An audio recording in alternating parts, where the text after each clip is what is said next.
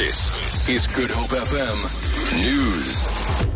Good afternoon. President Jacob Zuma's son has entered the ongoing debate on allegations that the Gupta family had undue influence on the state. Edward Zuma says the ANC investigation should be broadened to look at the relationship between other senior ANC members and the country's tycoons with roots in Stellenbosch. In an interview with the SABC, Edward Zuma suggested there are many more business people with deeper pockets than the Guptas influencing leaders within the governing party.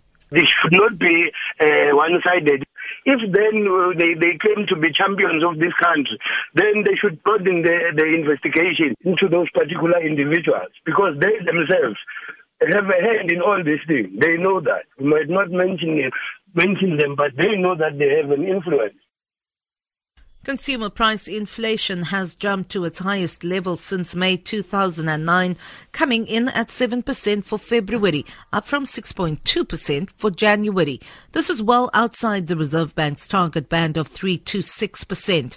Consumers face more belt tightening, with a litre of petrol likely to cost 70 and 80 cent more next month. Further interest rate hikes expected and food prices also set to rise.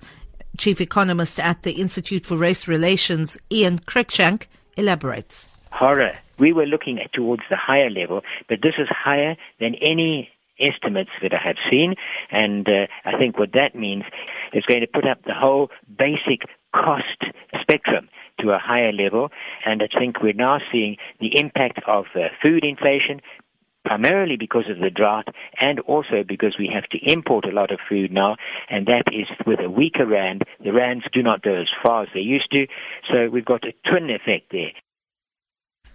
The Oudtshoorn municipality in the Little Karoo has suspended its director for community services pending an investigation that may lead to a disciplinary hearing. Ronnie Lottering was served with a formal suspension notice on Tuesday. Municipal spokesperson Nontobeko Mankwenkwe says the matter is not related to findings of a recent forensic investigation into the municipality. He says an independent investigator will be appointed to compile a report within a month. Upon receipt of such a, a, comprehensive report, the council or, in this instance, the administrator may then decide on the basis of the report to formally institute a disciplinary hearing in terms of the content of such a report. We are at this stage not at liberty to divulge the content of the allegations against Mr. Lottering. A man has been hospitalized after breaking his leg when he jumped through a window of the second floor of a suspected brothel in Cape Town CBD.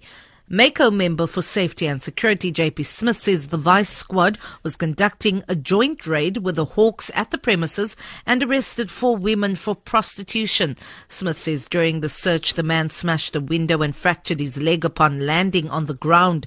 He says the man won't be charged as legislation requires suspects to be caught in the act. For Good Hope FM News, I'm Vanya Klitschko-Collison.